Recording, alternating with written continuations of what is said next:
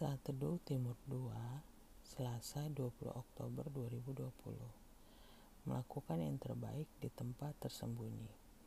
Firman Tuhan hari ini diambil dari Kolose 3 ayat 23 sampai 24. Tahun 2020 merupakan tahun yang luar biasa buat semua orang, bahkan bisa dikatakan untuk hampir semua orang di seluruh dunia.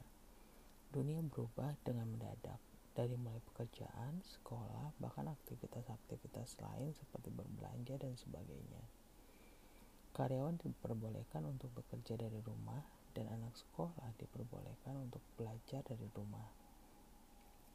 Banyak karyawan yang harus bekerja namun gaji dipotong dan di sisi lain pekerjaan tidak berkurang, malah sebaliknya menjadi bertambah.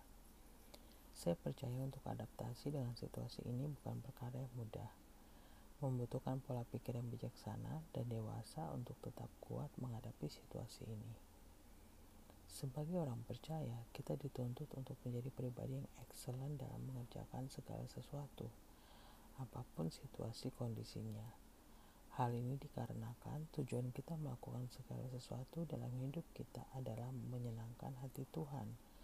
Kolose 3 ayat 23 Tuhan menginginkan setiap karyawan agar tetap melakukan yang terbaik walaupun melakukan pekerjaannya dari rumah.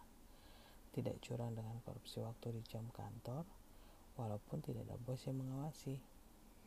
Tuhan menginginkan anak-anak yang sekolah untuk tetap jujur di ujian online, walau tidak ada guru yang mengawasi. Sikap hati memberikan yang terbaik untuk Tuhan mencegah kita berharap akan pujian atau reward dari manusia yang pada akhirnya membuat kita tidak menjadi kecewa terhadap manusia, walau itu orang terdekat kita sekalipun.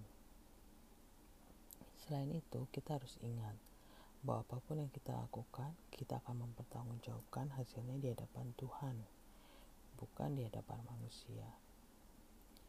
Ada sebuah kalimat bijak yang berbunyi, jika seseorang terpanggil menjadi tukang sapu jalanan, maka biarlah ia menyapu seperti Michelangelo melukis, Beethoven bermain musik, atau Shakespeare menulis sajak. Apakah Anda ingin pekerjaan atau pelayanan atau apa pun yang Anda lakukan mengalami kemajuan? Mintalah kekuatan, pertolongan, dan hikmat dari Tuhan agar Anda dapat melakukan setiap pekerjaan dan tanggung jawab Anda dengan kualitas terbaik yang Anda miliki. Selamat menempuh hari yang baru. Tuhan Yesus memberkati.